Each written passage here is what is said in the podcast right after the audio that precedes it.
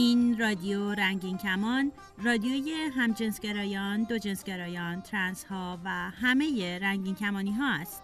برنامه های رادیو رنگین کمان به زبان فارسی هر دوشنبه و جمعه از ساعت 8 و 30 دقیقه شب به وقت تهران و 9 و 30 دقیقه شب به وقت کابل از طریق موج کوتاه رادیویی 41 متر فرکانس 7575 کیلوهرتز پخش می شود. این برنامه ها هر روز در دو نوبت از طریق کانال رادیویی رادیو جهانی از ماهواره هاتبرد هم پخش می شود. صبح ها از ساعت 10 و 30 دقیقه به وقت تهران 11 و 30 دقیقه به وقت کابل و شبها از ساعت 11 به وقت تهران و نیمه شب به وقت کابل فرکانس 10949 FEC 34 symbol rate 27500 برنامه های رادیو رنگین کمان از طریق کانال تلگرام، فیسبوک و SoundCloud رادیو هم قابل دریافت است. برای اطلاعات بیشتر به وبسایت ما به آدرس رادیو رنگین کمان مراجعه کنید.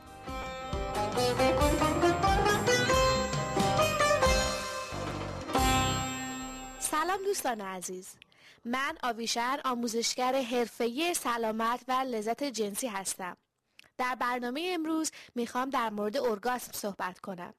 بحث ارگاسم حسابی مفصله. پس اول بیاین راه های ارتباطی رو با هم بشنویم. دوجنسگرا.org آدرس وبسایت ماست. شما می‌تونید برای تماس با ما به دوجنسگرا at gmail.com ایمیل بزنید یا ما رو با آیدی دوجنسگرا در اینستاگرام، توییتر و فیسبوک پیدا بکنید. نام کانال تلگرام ما هم دوجنسگراست. منتظر شما هستیم. توی برنامه های قبلی ما ارگاسم رو به عنوان یه تخلیه شدید انرژی جنسی تعریف کردیم. این تعریف خیلی کلیه چون که در واقع هیچ تعریفی نمی‌تونه تمام تجربیات بدن انسان ها در هنگام ارگاسم رو پوشش بده. ارگاسم رو در فارسی به اوج لذت جنسی هم ترجمه کردن. اما واقعیت اینه که هیچ دو ارگاسمی شبیه هم نیستن حتی برای یه نفر. دلیلش هم اینه که جنس هر ارگاسمی با توجه به نوع تحریک شرایط روانی میزان های مختلف در بدن استرس های شخصیتی و خیلی عوامل دیگه متفاوته. برای همینم واکنش افراد در هنگام ارگاسم با هم فرق داره. بعضی افراد زود ارگاسم میشن و بعضی افراد دیر. بعضی ارگاسم ها دو یا سه ثانیه بیشتر طول نمی‌کشند و بعضیا یکی دو دقیقه هم ادامه دارن. بعضی افراد موقع ارگاسم شدن ساکتن و بعضی دیگه ممکنه جیغ بکشن. بعضیا میخندن و بعضی گریه می‌کنن و بعضیا هم هیچ رفتار خاصی از خودشون نشون نمیدن. در دنیای اورگاز تفاوت ها فراوونه. اما آیا شباهت هایی هم وجود داره؟ جالبه که بدون این موقع اورگاز شدن انسان وارد یه نوع خلای احساسی میشه. ممکنه بلافاصله بعد از اورگاسم به دلیل ترشح هورمون اکسیتوسین یه حس ریلکس شدن بیخیالی و حتی رضایت بهتون دست بده. برای بعضی افراد این رهایی موقت از دنیای اطراف می‌تونه باعث پدیدار شدن احساس و افکار درونیشون بشه. برای همینم تجربه اورگاسم می‌تونه در بعضی مواقع یه حس کوتاه و ساده و در مواقع دیگه یه حس عمیق و حتی عرفانی باشه. بهترین راه شناخت و تجربه انواع اورگاسم از طریق خودارضاییه. وقتی خودارضایی می‌کنید فرصت این رو دارین تا سر وقت تکنیک های مختلف رو آزمایش کنین و با واکنش بدنتون به تحریک جنسی و اورگاسم خوب آشنا بشین. در واقع توصیه من برای هر کسی که با ارگاز شدن مشکل داره اینه که از خودارضایی شروع کنه. من حتما در مورد خودارضایی برای افراد مختلف توی برنامه های آینده بیشتر صحبت می‌کنم. می‌دونم که تو خیلی جوامع از جمله در ایران لذت جنسی و به خصوص ارگاسم زنان و افرادی که کس دارن تابو محسوب میشه. به همین دلیل زنان و افرادی که کس دارند ممکنه هیچ وقت به خودشون اجازه این رو نداده باشند که بدن خودشون رو بشناسن و خودارضایی رو تجربه کنن و حس ارگاسم رو هیچ وقت چه تنها و یا چه با یه شریک نداشتن. بعضی اوقات این تصور نادرست هم وجود داره که زنان و افرادی که کس دارند میل جنسی کمتری دارند و یا از سکس به اندازه مردان و افرادی که کیر دارند لذت نمی‌برند این باور نادرستیه و مبنای علمی نداره. در واقع تفاوت میل جنسی جنسی بین افراد مختلف به جنسیت اونا ربطی نداره و حتی ممکنه در طول عمر یه نفر و بسته به خیلی شرایط فیزیولوژیکی، روانی و محیطی تغییر کنه. این طرز تفکر به همراه افکار سنتی دیگه موجب سرکوب اشتیاق جنسی زنان و افرادی که کستارن شده تا جایی که بعضی افراد از صدای طبیعی زنان در موقع سکس و ارگازم شدن یا خجالت می‌کشن یا می‌خوان که ساکتش کنن شما اگر جزو افرادی هستین که در موقع سکس و ارگازم صداتون بلنده نیازی نیست چیزی رو در مورد خودتون عوض کنین. اگر هم نگران همسایه هستید پخش یه موسیقی زمینه مناسب می‌تونه مشکل رو برطرف کنه.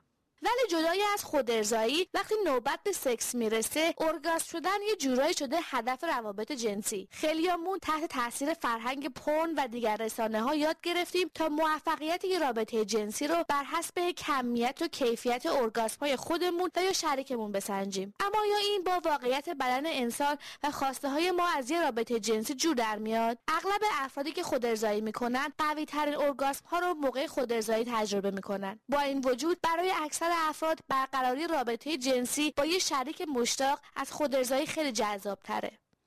همونطور که حد زدین دلیل این مسئله اینه که برای بیشتر افراد حس نزدیکی، تماس پوستی و تحریک روانی و جسمی در حضور یه شریک از جمله عوامل مهمی هستند که موجب علاقه به سکس میشه و نه فقط رسیدن به ارگاسم. با اینکه ارگاسم شدن می‌تونه یه حس فوق العاده باشه. وقتی هدف رابطه جنسی ارگاسمه خیلی وقتها یادمون میره ببینیم اصلا داریم از رابطه لذت می‌بریم یا نه. این فشار روانی روی ارگاسم شدن خودمون یا شریکمون می‌تونه استرس ایجاد کنه و خودش عاملی بشه برای ارگاسم نشدن. بعضی افراد انتظار دارن که شریکشون همیشه اونا رو به ارگاسم برسونه.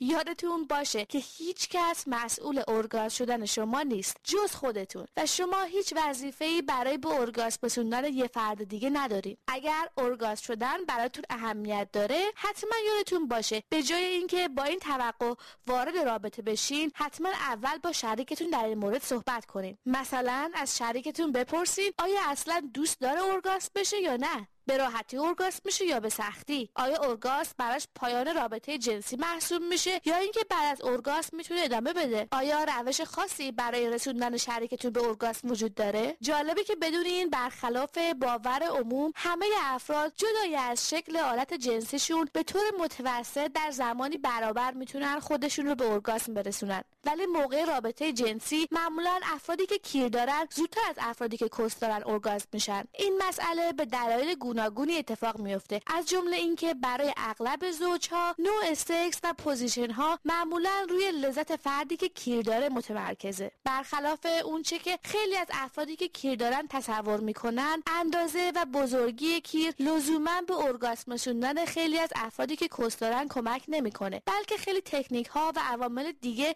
نقش مهمتری رو بازی می‌کنن. پس به جای نگرانی بیهوده بابت اندازه کیر خودتون شریکتون خوبه که مهارت های جنسیتون رو بالا ببرید اکثر افرادی که کس دارن برای ارگاز شدن به تحریک سر چوچوله نیاز دارن. سر چوچوله مانند سر کیر حساس ترین بخش آلت جنسی افرادی که کس فرج دارن. اگر شریکتون کس داره برای افزایش لذتش خیلی مهمه که شما سر چوچوله رو تحریک کنین. من در مورد ساختار کست و چوچوله و تحریک اونا به طور مفصل تو برنامه های 11 تا 13 توضیح دادم. اگر شریک شما زود ارگاسم میشه و یا بعد از یه ارگاسم اشتیاق جنسیش رو از دست میده خوبه که از قبل برای این موضوع برنامه ریزی کنین تا هر دو یه تجربه رضایت بخش داشته باشین. این مسئله به خصوص بین زوجهایی که یکیشون کیر و یکیشون کس داره خیلی رواج داره. البته می‌تونه برای بقیه زوجها هم اتفاق بیفته. مثلا می‌تونین با هم قرار بذارین که اول اون فردی که زودتر ارگاسم میشه و اشتیاقش رو از دست میده روی لذت شریکش تمرکز کنه و اگر مایل بود بهش کمک کنه تا به ارگاسم برسه. بعضی افرادی که کیر دارن ممکنه دچار انزال زودرس باشن. این یعنی اینکه خیلی زود و قبل از آماده بودن برای اتمام رابطه جنسی ناخواسته به ارگاسم برسن و مایه انزالی ترشح کنن. انزال زودرس عوامل گوناگونی داره که توی یه برنامه جدا در موردش بیشتر توضیح میدم. ولی می‌خوام سریع اشاره کنم که تمرین کنترل اورگاسم به خصوص هنگام خودارضایی و همچنین با یه شریک می‌تونه برای عقب انداختن زمان انزال خیلی موثر باشه. اگر متوجه شدین که دارین به سرعت به اورگاسم نزدیک میشین خوبه که تمرین کنین خودتون رو متوقف کنین. می‌تونین یا خودتون یا شریکتون به آرومی بیزه ها رو به سمت خارج از بدن بکشین تا احتمال انزال ناخواسته رو باز هم کاهش بدین. شما ممکنه تحت تاثیر پرن تصور کنین که یکیر باید برای مدت خیلی طولانی برانگیخته بمونه و یا سکس حتما بعد از انزال باید خاتمه پیدا کنه. شما و شریکتون کارگردان های رابطه جنسی خودتون هستین و می‌تونین با هم و با توجه به شرایط و توانایی هاتون تصمیم بگیرین که دوست دارین برای چه مدتی و چطوری سکس داشته باشین؟ لطفا به خودتون و شریکتون برای مصرف دارو برای به تاخیر انداختن انزال فشار نیارین. این داروها لزوما یه رابطه جنسی بهتر رو تضمین نمی‌کنن. در واقع شناخت بدن خودتون و شریکتون و افزایش مهارت های جنسیتون می‌تونن خیلی موثرتر باشن. یه مطلب مهم دیگه که امروز می‌خوام بهش اشاره کنم در مورد افرادیه که مورد خشونت جنسی قرار گرفتن. در بعضی مواقع افرادی که مورد تجاوز و خشونت جنسی بودن ممکنه براشون خیلی سخت باشه که اورگاسم یا حتی لذت جنسی رو تجربه کنن. این مسئله ممکنه برای افرادی که قسمتی از کسشون قطع شده یا به اصطلاح مورد ناقصازی جنسی زنان قرار گرفتن هم اتفاق بیفته. در مورد قطع قسمتی از کس یا ناقصازی جنسی که به اشتباه بهش ختنه زنان هم گفته میشه مطالب زیادی به فارسی تولید شده و من هم بعدها بیشتر توضیح میدم. اما خوبه که بدونین بجز در موارد خیلی نادری اغلب افراد از نظر فیزیکی توانایی ارگاز شدن رو هیچ وقت از دست نمیدن. پس دلیل دلیل ارگاسم نشدن به احتمال خیلی زیادی مسئله روانی و احساسیه. به طور کلی برای ارگاسم شدن نیاز به از دست دادن کنترل و رهایی روانی و جسمی انرژی جنسی است. برای افرادی که مورد خشونت جنسی واقع شدن این نوع رهایی می‌تونه سخت باشه که خب موجب دشوار شدن رسیدن به ارگاسم میشه. خودرضایی می‌تونه در این مورد هم خیلی موثر باشه. چون شما می‌تونین در یک محیط امن و بدون حضور افراد دیگه واکنش بدنتون رو نسبت به تحریک جنسی بسنجین و با افکار و احساساتتون تحت برانگیختگی جنسی بهتر آشنا بشین. برای بعضی افراد نوشتن این افکار و احساسات و صحبت کردن در موردشون با شریکشون یا یه دوست نزدیک و یا یه روانشناس معتمد می‌تونه مفید باشه. ضمنا این رو هم بگم که خیلی افراد ممکنه زمانی که قربانی تجاوز یا خشونت جنسی بودن دچار برانگیختگی جنسی و حتی ارگاسم شده باشن. که همونطور که توی برنامه های قبلی گفتیم این فقط یه واکنش طبیعی بدن انسانه. بعضی افراد به این دلیل ممکنه در هنگام برانگیختگی جنسی خودخواسته و با رضایت کامل به یاد تجربهشون بیفتن و حس اشتیاقشون رو از دست بدن یا ترومای خشونت براشون دوباره زنده بشه. لذت بردن دوباره از سکس بعد از خشونت جنسی می‌تونه کار دشواری باشه و زمان ببره اما غیر ممکن نیست. من شما رو تشویق می‌کنم تا سلامت و لذت جنسی خودتون رو در اولویت قرار بدین و با صبر و حوصله و یه عالمه مهر و محبت به خودتون سعی کنین لذت جنسی و ارگاسم رو دوباره تجربه کنین. قبل از پایان این برنامه خوب این نکته رو هم بدونی که همه برای ارگاز شدن نیاز به تحریک آلت جنسیشون ندارن. بعضی افراد قادرن فقط با فکر کردن به افکار جنسی خودشون رو به ارگاسم برسونن و بعضی دیگه ممکنه به طور ناخودآگاه مثلا در خواب و یا هنگام فعالیت های ورزشی به ارگاسم برسن. افرادی هم هستن که یاد گرفتن با تحریک یه عضو غیر جنسی بدن به ارگاسم برسن. این مسئله به خصوص برای افرادی که آلت جنسیشون دچار معلولیت خیلی مهمه. اعصاب بدن انسان توانایی این رو دارن تا انرژی رو به قسمت های مختلف هدایت کنند و حس ارگاسم رو در جاهای مختلف بدن از جمله صورت، بازوها و دستها، گردن، لبها و پستانها به وجود بیارن. بدن انسان واقعا شگفت انگیزه مگه نه؟ خب دوستان امیدوارم از این برنامه آویشان هم استفاده کرده باشین تا برنامه آینده روز و شبتون هر جا که هستین پرشتیاق و دلاتون پرزو برای تماس با رادیو رنگین کمان چندین راه وجود داره. می‌تونید با واتساپ یا وایبر رادیو رنگین کمان با شماره تلفنی که الان براتون میگم تماس بگیرید. دو صفر چهل و چهار هفتاد و هفت بیست و پنج هشتاد و نو شانزده شست و هفت. می‌تونید سوال ها یا حرفتون رو بنویسید یا صداتون رو ضبط کنید و ارسال کنید. همینطور می‌تونید به رادیو رنگین کمان در تلگرام هم پیغام بفرستید. آدرس ایمیل ما رو هم یادتون باشه. رادیو رنگین کمان at gmail.com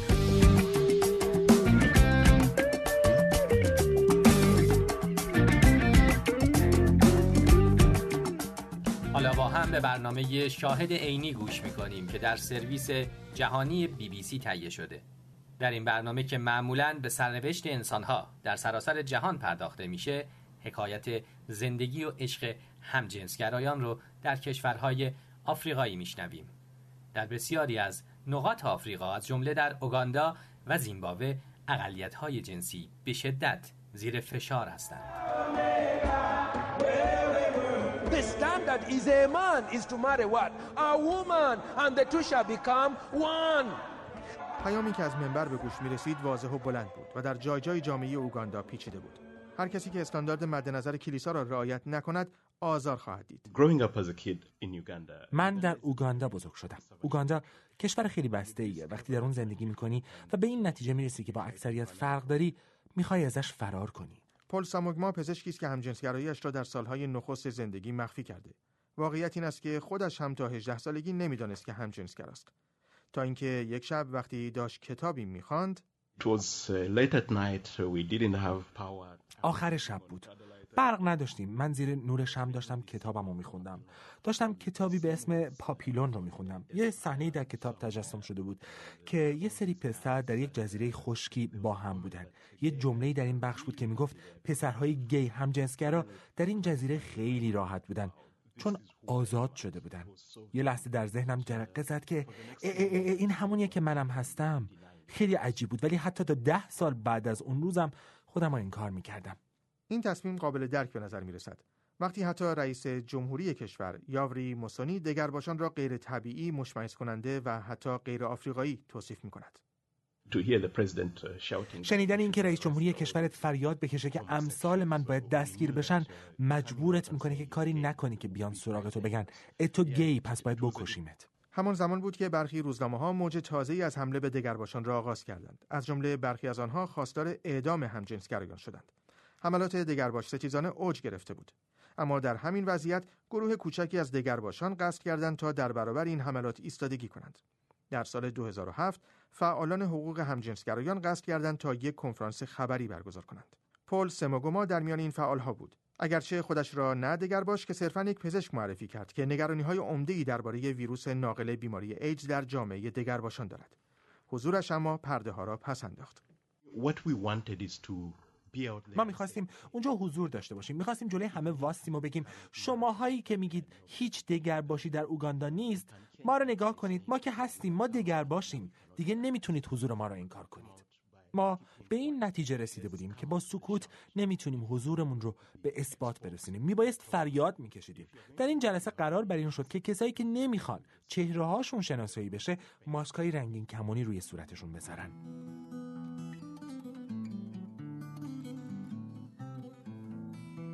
تصویب قوانین ضد دگرباشان در مجلس اوگاندا تا سالها ادامه داشت و شدیدتر شد. در سایر نقاط آفریقا هم وضع بهتر از این نبود. در زیمبابوه رئیس جمهور موگابه تا می توانست به دگرباشان حمله می کرد.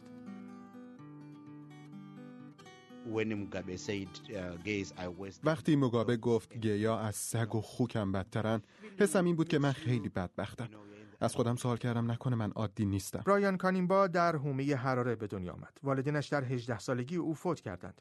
او مسئولیت بزرگ کردن برادران و خواهران کوچکش را به دوش گرفت. او به ارتش پیوست تا شغلی را برای خودش در آینده تضمین کند. اما این به عنوان یک مرد همجنسگرا کار مشکلی بود. می‌دونی چیه؟ وقتی تو ارتش یا کلی مرد دور برتن خیلی ناراحتی. یادم من معمولا ساعت پنج صبح همون می‌رفتم تا کسی رو نبینم. دوست نداشتم اون همه مرد لخت و کنار هم ببینم. شاید بعضیاشون می‌دونستن یا حس کرده بودن که من گیم. برایان کوشش کرد زندگی بی دردسری را برای خودش درست کند. همین شد که با یک زن ازدواج کرد. صمیمیترین دوستم تو دوران سربازی با دختری می‌رفت بیرون. منم باشون بیرون می‌رفتم و با خواهر این زن دوست شدم یهو به خودم اومدم و دیدم که همه طوری رفتار می‌کنن که انگار ما نامزدیم به همین سادگی مجبور به ازدواج شدم به خاطر نگاه جامعه تعجب آور نیست که این ازدواج دیری نپایید. خب معلومه که نمی‌تونستم وظایفمو به عنوان شوهر خوب انجام بدم. همیشه دعوا داشتیم و همیشه سعی می‌کردم همه چیزو بندازم گردن زنم. شاید بهترین اتفاق زندگی مشترک ما بچه دار شدنمون بود. اما من می‌دونستم که دارم وقت این زن رو تلف می‌کنم. بالاخره همسرم رفت و بچه رو برای من گذاشت. گفت برو خودت بزرگش کن. علاوه بر بچه خودم باید به خواهرم هم کمک می‌کردم. وقتی خواهر برایان ازدواج کرد و به آفریقای جنوبی رفت برایان هم با او فرزندش و برادر کوچکش رفت. برایان در کیپ تاون با انجمن مرتبط با اطلاع رسانی درباره بیماری ایدز شروع به همکاری کرد.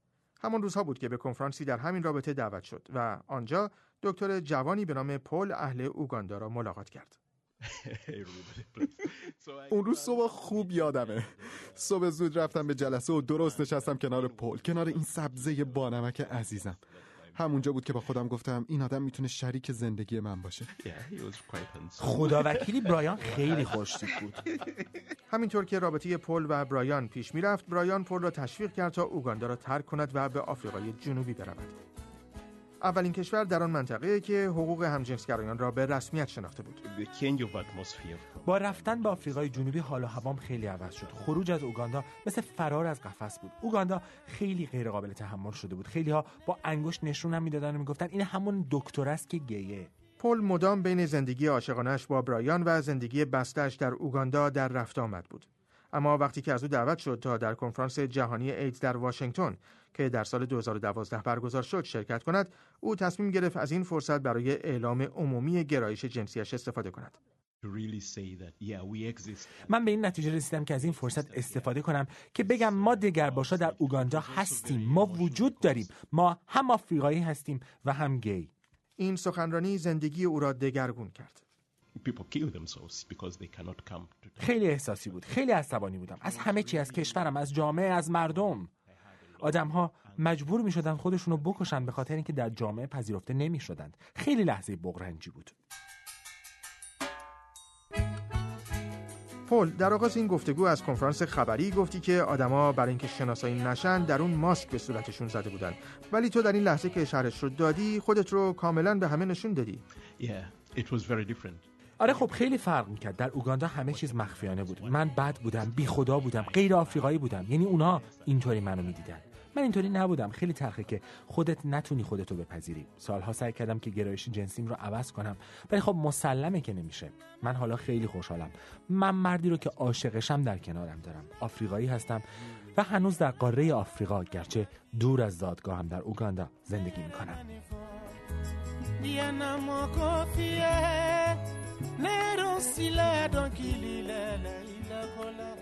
پل، برایان و پسر او همکنون در کنار هم در کیپتان آفریقای جنوبی زندگی می‌کنند.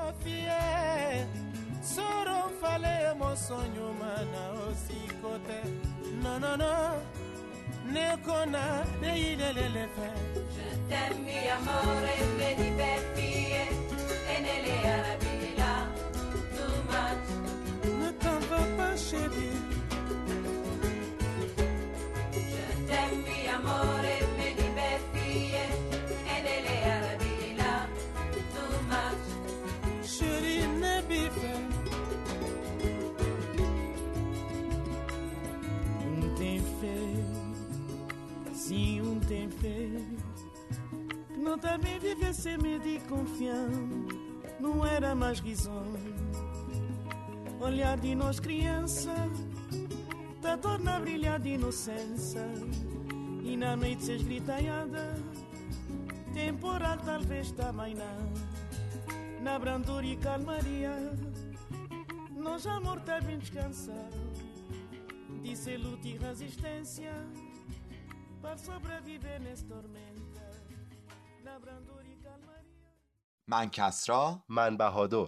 سلام. به گیشه این هفته خوش اومدین. از قدیم گفتن حق گرفتنیه ندادنی شاید بگید همیشه عملی نیست و شرایط رو هم باید در نظر گرفت. درسته اما حرف من اینه که برای گرفتن حق تلاش کن. بجنگ. پیروز یا مغلوب فرقی نمی‌کنه. مهم اینه که براش جنگیدی و تلاشتو کردی. اگه این اتفاق بیفته دیگه هیچ وقت به خودت بدهکار نیستی. به به آقا بهادر. حال احوال. خوبی شما؟ دلمون براتون تنگ شده بود آقا. از احوال پرسی های شما. بیا بیا اون حق و سلام ما رم بده که خیلی دلم برات تنگ شده بود. سلام دادم که مگه چند بار سلام میدم؟ اصلا تو می‌دونی مگه حق و سلام چیه؟ فکر کنم منظور جواب سلامه دیگه. نه دیگه نشد. شما بفرمایید ما یاد بگیریم. خب حق و سلام انواع داره. مثلا حق و سلام تو خیلی گوگولی مگولی و صاف و صوفه. ولی حق و سلام بعضیا تیغ تیغیه. خب الان این مسخره بازی چیه؟ من که نمیفهم اصلا چی میگی تو. بابا حق و سلام دیگه. ناحیه‌ای در لپه که بعد سلام ماچ رون قرار می‌گیره.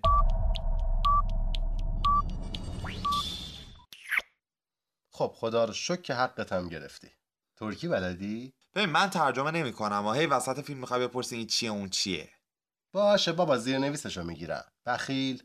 فیلم گنش گردوم محصول سال 2009 کشور ترکیه است. با ژانر درام.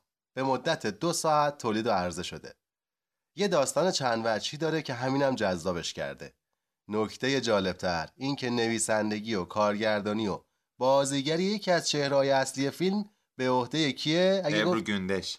نه خیر. به عهده محسونه محسون. می‌شناسی محسونو؟ خواننده مشهور ترک. نه به سن و سالم قد نمیده. باشه. در جنوب شرقی کشور ترکیه خانواده آلتون در روستایی کوچک و کوهستانی که 25 سال است درگیر جنگ داخلی است زندگی می کنند و این موضوع زندگی آنها را تحت شعا قرار داده و آن را به جهنمی بدل کرده است. Yaşadığımız yer dünyanın en güzel yeriydi ama cehenneme çevirdiler. Biz sizin için buradayız. Sizin için dağlara çıktık. Ben sizin için ölümü göz aldım. 25 yıldır iki tarafın arasında kaldık. Çocuklarım bile ikiye bölündü. Abi çatışmada karşı karşıya kalırsak ne olacak? Ev içinde ev, devlet içinde devlet olmaz. با تشدید جنگ و درگیری ها، پلیس و نیروی امنیتی آنها را مجبور به ترک روستا و مهاجرت به منطقه دیگر می کند. هیدر و ایسا به همراه همسران و فرزندانشان راهی شهر استانبول شدند در حالی که برادر کوچکترشان کادری که مجرد است و با خانواده برادرانش زندگی می کند نیز آنها را همراهی می کند و یکی دیگر از برادران به نام داوود در تلاش برای ورود غیرقانونی به کشور نروژ است که در نهایت نیز با سختی و مشقت فراوان به هدفش می‌رسد Ben kararımı verdim. Norveç'e gideceğim. Kaç yaşında evlendin? 13. Kaç çocuğun var? 6. اما در استانبول همسر هیدر که به دلیل تعدد زایمانهایش از بیماری رنج می‌برد برای عمل جراحی در بیمارستان بستری می شود. از طرف دیگر کادری که دارای روحیه‌ای لطیف و متفاوتی نسبت به برادرانش است در محیط باز و بزرگ استانبول با یافتن یک دوست ترانسکشوال و توصیه های او کم کم به هویت جنسیش pey می‌برد. Biz doğudan geldik. Bizim köyü boşalttılar. Gidin dediler. Biz de mecbur kaldık. Buraya geldik. İstanbul'da ben ilk kez seninle tanışıyorum. İlk kez seninle konuşuyorum. Sen benim ilk arkadaşım olacaksın. Benim adım Can. Ama Taksim civarında bana Cansu derler. Ben de Kadir ama bana köyde Kado derler.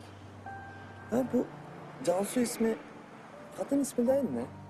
Evet tabii ki. Ee sen erkeksin. Değilim. Nesin? Ben travestiyim. Nesin? O ne biçim bir şeydir? در حالی که او درگیر رهایی و کشف زندگی و هویت جدیدش به عنوان یک ترانسکشوال است خانوادهاش او را به چشم رسوایی می نگرند و او مجبور به فرار می شود حال باید دید. آیا خانواده کادری موفق به پیدا کردن او می شوند با توجه به مشکلات پیش رو چه سرنوشتی در انتظار اوست؟ و حالا نوبت می‌رسه به چهره هفته. و چهره منتخب این هفته کسی نیست جز سر التون جان. سر التون جان خواننده، پیانیست و آهنگساز متولد 25 مارس 1947 در انگلیس است. در طی پنج دهه فعالیت التون از او بیش از 300 میلیون نسخه آلبوم فروخته شده است که او را به مقام بالاترین میزان فروش در دنیا رساند. او همچنین برای فیلم های بسیاری نیز آهنگسازی کرده است. التون جان در سال 1970 اولین آلبومش را به نام Empty Sky روانه بازار کرد.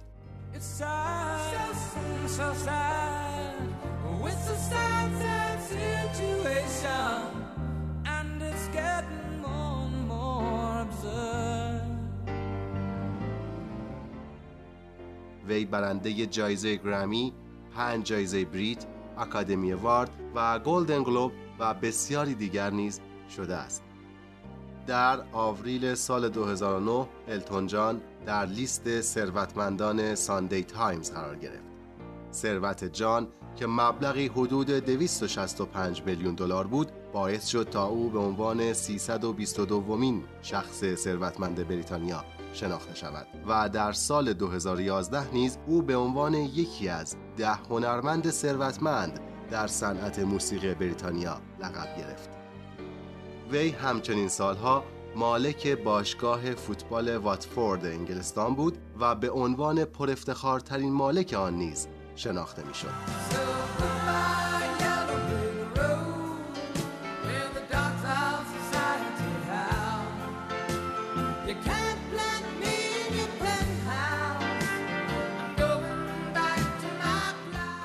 از اواخر دهه 80 به طور جدی در زمینه مبارزه با بیماری ایدز فعالیتش را شروع کرد. در سال 1992 او مؤسسه ایدز التون جان را بنا نهاد جایی که یک سال بعد در آن میهمانی سالیانه اسکار را میزبانی کرد.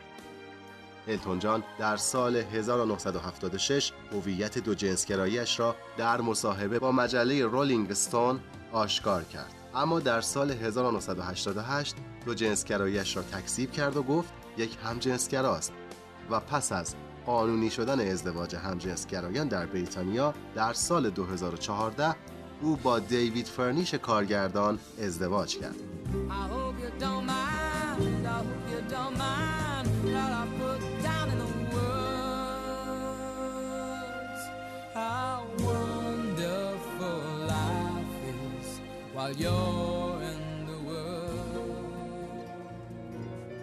التون یک کتاز گرد همایی های جامعه دگرباشان جنسی است.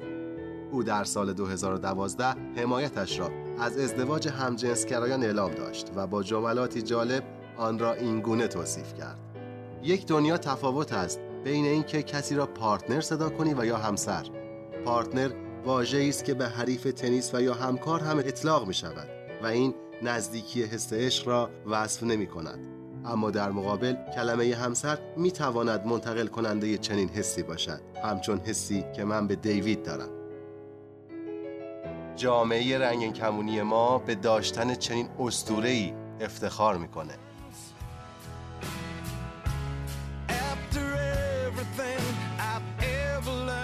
پیشه این هفته هم به پایان رسید. ممنون که همراه ما بودیم تا سلامی دوباره هفته آینده همین موقع همینجا